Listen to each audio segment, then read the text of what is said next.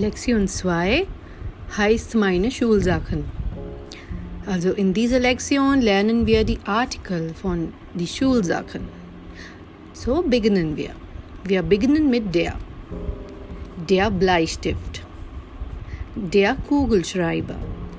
Der Spitzer. Der Radiergummi. Der Textmarker. Der Filzstift.